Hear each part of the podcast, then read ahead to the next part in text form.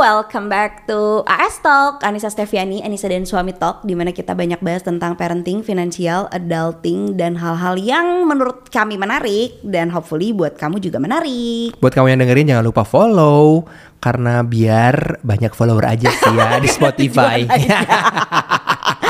Dan jangan lupa share ke story kamu kalau ada episode yang kamu suka Ajakin teman-temannya untuk dengerin juga Karena kita Makasih senang loh. sih kalau banyak yang denger Bener, kita juga Kenapa? senang. Eh, senang karena memang aku jadi terkenal. Katanya kamu gak mau terkenal.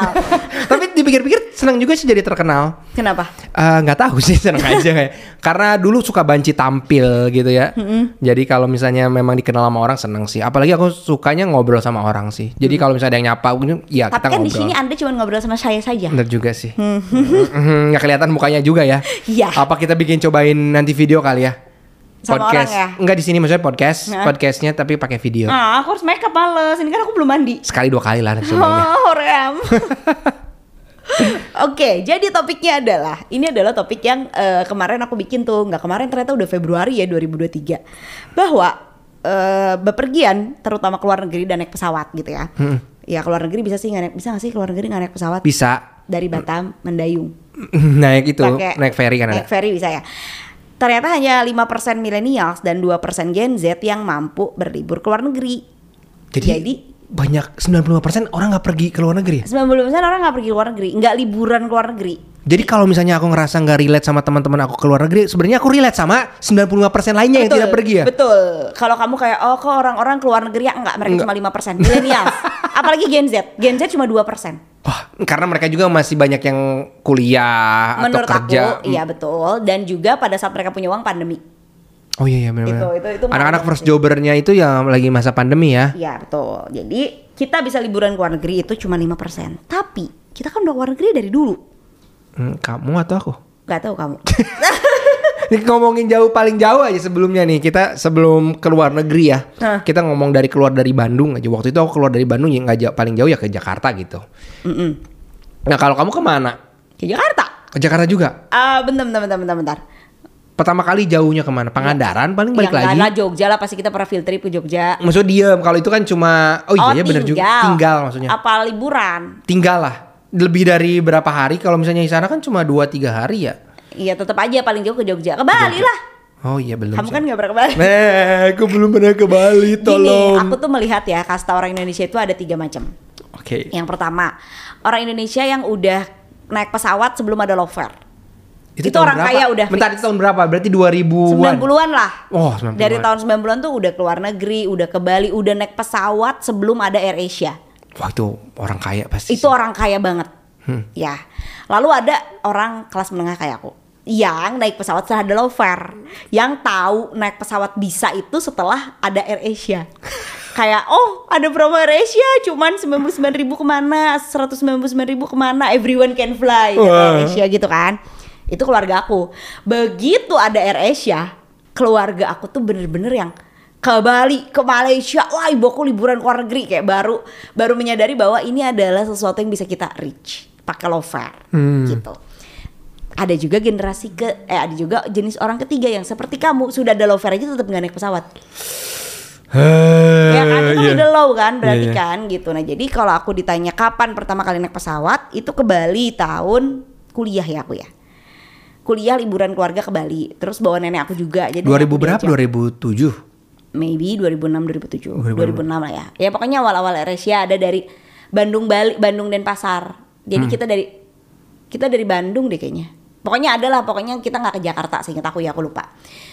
Itu aku Bali. Nah tapi habis itu tiap tahun kayak pergi sih ke habis itu liburan ke Malaysia karena dulu ada sepupu aku tuh kerja di Malaysia sepupunya ibu aku kerja di Malaysia. Jadi kita ngerasa kayak oh kalau ke Malaysia ada yang nemenin. Kan nggak tahu ya nggak pernah keluar negeri ya. Itu juga pas aku lagi kuliah juga 2000 eh, 2008 kayak tahun depannya setelah ke Bali. Abis itu ke mana ya udah baru itu doang oh tapi aku pernah ding sama kampus juga Oh iya kamu pernah ke Malaysia pernah cerita kalau kamu Iya, studi, benar. studi apa? Studi banding. banding. Wow, jalan-jalan kali. Ah, ah, gitu Orang-orang terpilih kayaknya tuh bisa studi banding ke luar negeri. karena aku anak dosen aja sih Enggak maksudnya duitnya juga kan bayar kan ma- bayar mahal bayar kan. bayar bayar bayar diajak apa yang ada kuotanya yang mau bayar gitu ya yang ku, yang keisi kuotanya orang yang bisa bayar berarti kan? Jadi aku sebenarnya kalau misalnya kamu tadi naik pesawat di 2006 pertama kali nggak jauh aku juga sebenarnya. 2008 awal. tapi udah kerja. Jadi sebenarnya kerja waktu itu. Jadi aku waktu kerja baru masuk Hmm. dua minggu aku disuruh pergi tuh ke Bandar Lampung. Naik pesawat, wah aku Hmm. Takut nggak? Uh, Bukan nggak takut, bingung. Karena gimana nih tiket? bisa googling lagi zaman dulu ya Iya ya. kalau zaman sekarang kita nggak tahu apa tuh kita googling Hmm. kita dulu nggak googling deh kayaknya udah pasrah aja Iya benar-benar. So aku bawa tiket gitu di print kan, di print dari kantor kan. Karena itu ngurusin kantor. Oh, Hmm. hati- masih bayar itu nggak fiskal masih bayar bukan fiskal apa sih pa- pajak pajak bandara ya pajak ban- pajak pajak udara ya pajak udara masih pajak kalau udara punya NPWP nggak usah iya benar Iya, masih masih masih Ah. masih Ah, masih bayar tuh aku waktu itu. Terus nanti ada yang nawarin asuransi. Nggak tahu sekarang ada nggak sih? Nggak tahu lupa. Di pinggir-pinggir itu cewek-cewek sales gitu mau beli asuransi nggak untuk pesawat? Kalau misalnya Kayaknya kalau kamu Traveloka. meninggal kamu dapat. Wah kan makin Kayaknya takut. enggak deh. nah aku ke Lampung waktu itu. Yang aku bikin aku takut tuh yang take off sih. Ya karena kamu tahu ketinggian kali. Takut ketinggian take off. Terus sebelah aku kakek-kakek. Hmm. Yang nyebelinnya dia takut juga. Dia berdoa dari pertama kali masuk dan aku duduk sebelahan sama dia ya. Ya biasa aja. Terus dia berdoa ya biasa aja. Udah pesawatnya ma- maju dia istighfar. Astagfirullah aku makin takut dong ya aku makin dia pertama kali juga gak sih naik pesawat? Iya sih terus dia akhirnya nun- nundukin kepalanya. ke kayak ke kakinya gitu untuk berdoa. Astagfirullahaladzim terus dia berdoa apa aku nggak tahu setelah yang aku denger istighfar. Ya aku juga makin takut kan. Aku keringetan. Take off tuh kayak itu kayak jantung kamu kayak terbang gitu gak sih? Kerasa gak sih kalau gitu kalau yang naik gitu? Gak tahu sih awal-awal mungkin iya lama-lama aku kayak aku take off aja aku bisa sambil tidur karena kan suka lama ya aku tidur aja Aku takut banget terus udah gitu. Heng, 20 menit turun lagi. Kenapa? Cepet, Cepet banget kata aku dari Jakarta ke Bandar Lampung 20 menit lah di atas. Eh kamu lihat nggak kemarin si Asiana pintunya kebuka? Iya tahu yang Concern aku adalah si bapak-bapak yang tepat di depan pintu kalem banget mereka berdua ya. mungkin udah terbiasa kali ya. Kayak, kayak cuma kayak pegangan doang terus kayak keep calm gitu kayak astagfirullah kayaknya kalau orang Indonesia bakalan kayak gitu aja. Aku kali mungkin. kayak pasti bakal jerit-jerit menyebut nama Tuhan gitu ya. Kayak ih kalem banget nih si bapak coy gitu padahal tuh di depan dia tuh Pintu juga. langit Hah? gitu. Aduh itu tuh kalau aku sih takut banget. Jangan kan itu kebuka bapak-bapak istighfar sebelah aja aku takut banget. Nah itu cuma 20 menit dan itu pertama kali aku naik pesawat sih. Aku ya aku pertama kali naik pesawat tuh ke Bali, tapi eh, itu dulu pesawatnya Sriwijaya Air, sekarang udah nggak ada ya? Nggak tahu deh. Sriwijaya Air aku pertama kali naik pesawat waktu. Iya aku naik pesawat pertama kali tuh AirAsia ke Bali, tapi itu aku centil ya karena aku kuliah kuliah kan masa-masa aku terfashion. Kamu kuliah ke Malaysia. Coba, eh, kata aku lupa eh, timelinenya apakah ke Bali. Seingat aku sih aku naik pesawat pertama Let's kali yang ke Malaysia dan yang ke luar negeri ya. Bikin Iya. paspornya kamu kapan? Oh, oh iya benar-benar benar. Berarti aku pertama kali naik pesawat tuh ke Bali eh, sekeluarga liburan. Nah, habis itu aku studi tour ke Malaysia. Aku belum punya paspor. Ayah aku dan ibu aku tuh udah punya paspor karena kalau ayah aku tuh ke luar negeri tuh kerja. Ibu aku kayak pernah sama temen-temennya deh ke Singapura gitu kalau nggak salah. Jadi mereka tuh udah punya paspor. Jadi mereka tahu caranya bikin paspor. Tapi ya, ibu aku juga ke Singapura sama teman-teman itu udah pas AirAsia era ya, bukan sebelumnya. Nah, ternyata ke imigrasi Bandung tuh belangkonya kosong. Tapi aku seru soalnya aku sama teman-teman kuliahku. Jadi kita satu mobil ke kantor imigrasi ngeng. Ah kosong. Sementara kan studi tour Kamu tahu bisa. jadwal gimana? Kalau sekarang kita pakai aplikasi, pakai web. datang ngantri ngantri. Wow. Nah, manual. si- Nanti manual datang gitu. Ah, ah. bahkan nggak pakai kartu ngantri ini ngantri First come, first serve lah ya. first come first serve nah abis itu kayak oh di mana nih abis itu bermodal koneksi teman-teman kampus aku kita kayak teleponin semua kantor imigrasi Jawa Barat tuh yang paling deket di mana? Tasik aja loh yang ada belangkonya. Jadi suatu hari aku sama teman-teman aku satu mobil ke Tasik semua bikin paspor. Lepek shy foto paspornya. Karena kan kayak jauh habis itu kayak pulang kuliah gitulah. Lepek nggak ada cantik-cantiknya gitu ya. Untuk ke Malaysia itu jadi paspornya keluaran Tasik Oh, nggak secantik Nana Mirdad kemarin di. Kalau sekarang paspor aku udah cantik sih kalau sekarang. Karena aku make up dan aku tahu ya caranya biar foto paspor cantik. Jadi aku bikin paspor pertama kali itu di situ. di Tasik malah di Tasik ya. Orang Tasik nggak pada pergi umroh atau apa gitu zaman dulu kok kosongnya di Tasik ya. Yang seru, maksudnya kan aku abis itu ya, abis itu ke Malaysia lagi sendiri sama ibu aku. eh, yang liburan itu. Abis itu tuh kan kerja ya. Aku abis itu lulus dan itu nggak keluar negeri lagi. Singapura nggak? ya? Nggak nggak keluar negeri lagi. Ke Singapura ya aku? I don't know. lupa makanya tuh ya udah lupa habis itu aku kerja kan nah dulu itu konser K-pop tuh nggak ada di Jakarta gila itu aku beruntung banget ya kalau dipikir-pikir itu kayak apa sih seberuntung itu sih aku gitu K-popnya belum seramai itu di Indonesia tapi Pak Budi Pak Budiono Darsono CEO Detik eh, dulu pemret Detik itu memutuskan kayak K-pop bakal rame ini di sini kita ngambil aja reporter K-pop which is me Hmm. Yang di hire lewat Twitter. yang di hire lewat Twitter yang menawarkan diri lewat Twitter dan karena konser K-pop yang gak ada di Jakarta apa yang aku lakukan sebagai reporter K-pop aku liputan ke Singapura Hmm. karena Singapura itu banyak banget konser K-pop pada saat itu kayak sebulan sekali itu ada konser Karena infrastrukturnya infrastrukturnya bagus banget. Sa. infrastrukturnya udah oke orang kaya Indonesia yang suka K-pop tuh nontonnya di Singapura pada saat itu gitu ya jadi tiba-tiba oh aku ingat pertama kalinya aku bawa pemenang kuis jadi tuh udah mah konser di Singapura detik.com-nya bikin kuis hadiah tiket konser ke Singapura dibayarin tiket pesawat dan hotelnya Sama tiket nontonnya juga semuanya. Iya. Wow, semua akomodasi di cover lah. aku yang bawa. Nah, gimana ceritanya tuh aku bawa eh, pemenang tiket konser aku aja nggak tahu konser di Singapura kayak apa gitu kan. Tapi untungnya awal-awal itu orang marketingnya ikut karena kayaknya aku anak kecil juga ya kayak ikut nih kamu. Baru lulus loh gitu kan. Aku kayak umur 23 gak sih gitu Kayak dia blow on deh bawa pemenang kuis Pemenang kuis kan anak SMA Lebih kecil lagi dari aku Anak kecil bawa anak kecil. Anak kecil bawa anak kecil Untungnya waktu yang pertama itu yang menang kuis tuh Udah kuliah dan dia udah sering nonton konser di Singapura Oh. jadi kayak aku yang malah ngikutin dia gitu ya. Ya udah ngikut-ngikutin dia. Nah pada akhirnya di situlah momen di mana aku ke Singapura dari yang excited banget sampai yang kayak ah, ah, udah di hotel aja. Aku nggak selalu bawa pemenang kuis soalnya. Jadi kadang-kadang bawa kadang-kadang enggak gitu. Kalau konsernya gede bawa kalau enggak tuh enggak aku sendiri aja. Dari aku jalan-jalan sampai aku udah kayak nggak mau di Singapura aku nggak tahu. Aku udah nggak tahu lagi mau ke mana udah hafal itu kayak at the back of my hand. Sampai aku pernah ya itu saking kayaknya zaman itu ya aku ke Singapura cuma mau nonton Harry Potter doang. Oh ya kamu suruh liputan sebalik lagi kan? karena dulu bioskopnya tuh ngeboikot film asing alay banget ya kalau dipikir-pikir. Film asing nggak boleh muncul di XX1 Indonesia karena diboikot. Jadi sementara itu Harry Potter baru launching dan kita perlu dong nulis review Harry Potter sebagai media entertainment. Terus aku ke Singapura cuma nonton bioskop doang. Astagfirullahaladzim kamu tahu nggak nonton bioskop subtitlenya Cina Iya kalau di Singapura. Karena di Singapura kayak halo gitu ya udah tapi itu aku Singapura tuh aku kayak seapal itu dan sampai sekarang tuh masalah memori gitu loh aku udah tahu ini sampai sekarang tuh aku kayak apal belok-belokan di Singapura karena mereka nggak ganti jauh juga sih Paling kalau kalau ada yang misalnya yang tempat baru, oh ini pasti di area sini. Kamu kebayang iya oh area udah sini kebayang gitu. heeh. Jadi cukup apal karena ya itu kayak setahun deh aku bolak-balik Singapura all the way sampai Posya Nah ngomongin kamu ke Singapura itu juga pertama kali aku bikin paspor waktu itu kan. Ingat terus kamu bilang kan ada konser nih dan kamu mau ke sana sendiri. Temenin lah aku kan eh, di sana. Dapat dua tiket. Dapat dua tiket nih sayang banget. Dapat VIP dan konsernya apa?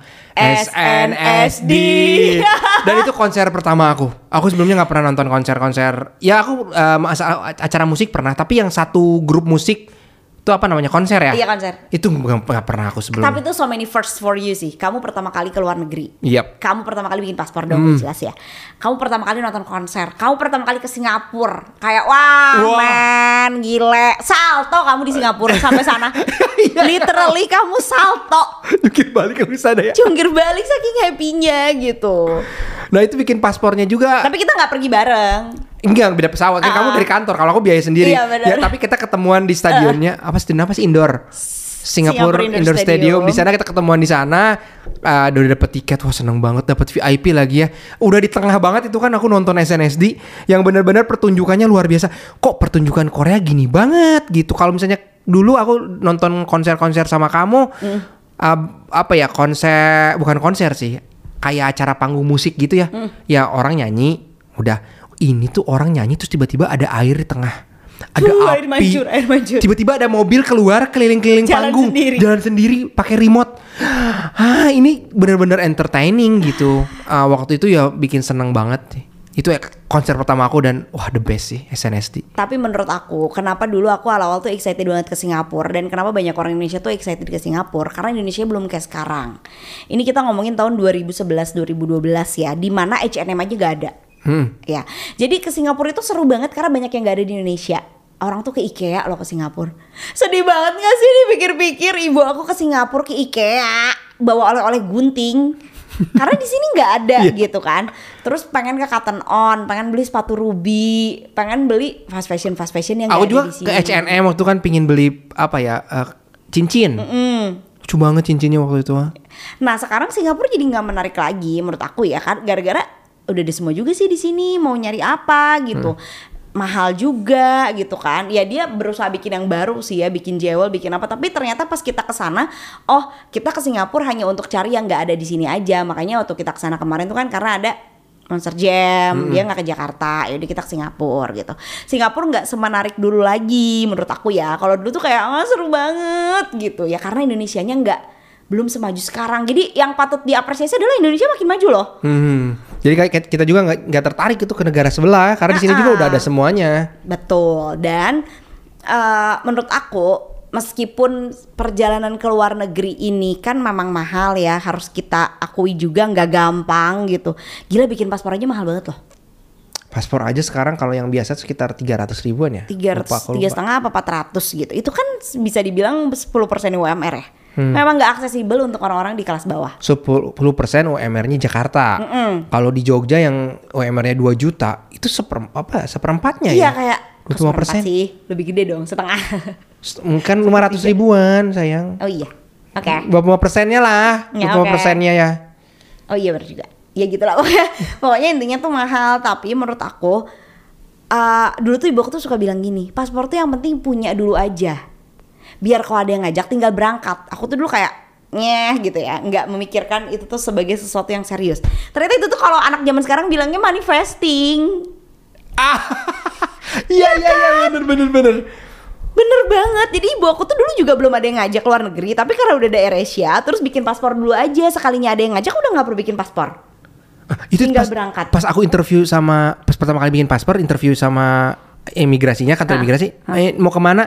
Enggak kalau ada tiket murah biar biar langsung aja berang pergi Tapi gitu. emang bener kayak gitu karena tiket murah itu nggak tahu datangnya kapan dan dulu tuh bisa sampai 99 ribu doang kayak the best way adalah begitu dan sekarang setelah pandemi ini lewat sekarang juga udah mulai kayak gitu lagi loh Tapi kan mahal banget tiket pesawat sekarang karena peminatnya banyak ya setelah Hmm. pandemi tiga tahun orang ditahan-tahan duitnya nggak dikeluarin keinginan untuk keluar negerinya juga pasti tinggi Hmm. banget sekarang mahal banget kan tiket tapi banyak banget crazy deals juga sekarang udah mulai lagi Oh, biar udah mulai orang lagi. biar orang kayak traveling lagi gitu tapi ya kekurangannya tentu saja berangkatnya masih tahun depan which nggak apa-apa menurut aku Mm. ya dulu juga aku gitu kok eh, beli tiket murah ke Singapura gitu ya ke Malaysia itu ya udah perginya nanti-nanti nggak tahu kapan juga gitu Hmm, bener-bener. mungkin nggak cocok buat orang-orang yang kerjanya nggak fleksibel tapi ya itu adalah jadinya tuh uang yang keluar tuh sedikit banget gitu. Bisa sih traveling dengan murah. Dan Karena- zaman dulu kita melakukan itu. belinya untuk tahun depan gitu ya. Bener untuk tahun depan apalagi dulu ya zaman aku liputan aku tuh bahkan nggak bawa koper tau nggak? Mana aku nggak pakai kerudung ya. Bawa perintilan jilbab tuh kan banyak banget ya. Atasan bawahan daleman inner jilbab gitu banyak banget. Dulu tuh ke Singapura tiga hari aja tuh bisa pakai ransel satu. Kenapa? Karena aku cuma pakai dress doang. Udah sepatu yang dipakai. Kayak easy banget kamu nggak usah nambah bagasi nggak ada biaya lagi. Ya kan? Kayak sedikit banget gitu yang kita bawa kita ke Vietnam pakai ransel doang gak sih iya kita dua pakai dua dua, dua Even ransel kita nggak bawa koper gitu. Kemarin ke India ya udah pakai kerudung. Ya Allah udah pakai koper aja penuh koper aku. nah itu, tapi itu juga yang harus dinotis sih bahwa kalau masih muda menurut aku traveling itu satu hal yang harus kamu perlu ya bukan harus perlu kamu prioritaskan. please do it please Please do it satu, kamu cuman bayar buat diri kamu sendiri. Kayak kamu nih nyusulin aku ke Singapura, kamu bayar buat diri kamu sendiri aja. Kamu nggak bayarin aku, nggak ada urusan sama aku gitu kan. Hmm, kita masih terpisah lah ya Ah-ah. beda entitas Tapi kalau udah nikah dikali dua dong. Iya Punya dong. anak satu dikali tiga. anaknya dua punya anak dua dikali empat punya anak tiga dikali lima kapan mau perginya? Gitu. Banyak kalau aku bilang gini banyak yang bilang enggak aku lebih happy kok traveling sama anak-anak bla bla bla bla. Apa pun itu easier pas pergi lagi sendirian. Hmm. nggak bisa dipungkiri lebih mudah pergi saat sendirian. Iya bener. Ya kan? Itu. Yang kedua eh, kita sudah punya definisi kenyamanan yang berbeda.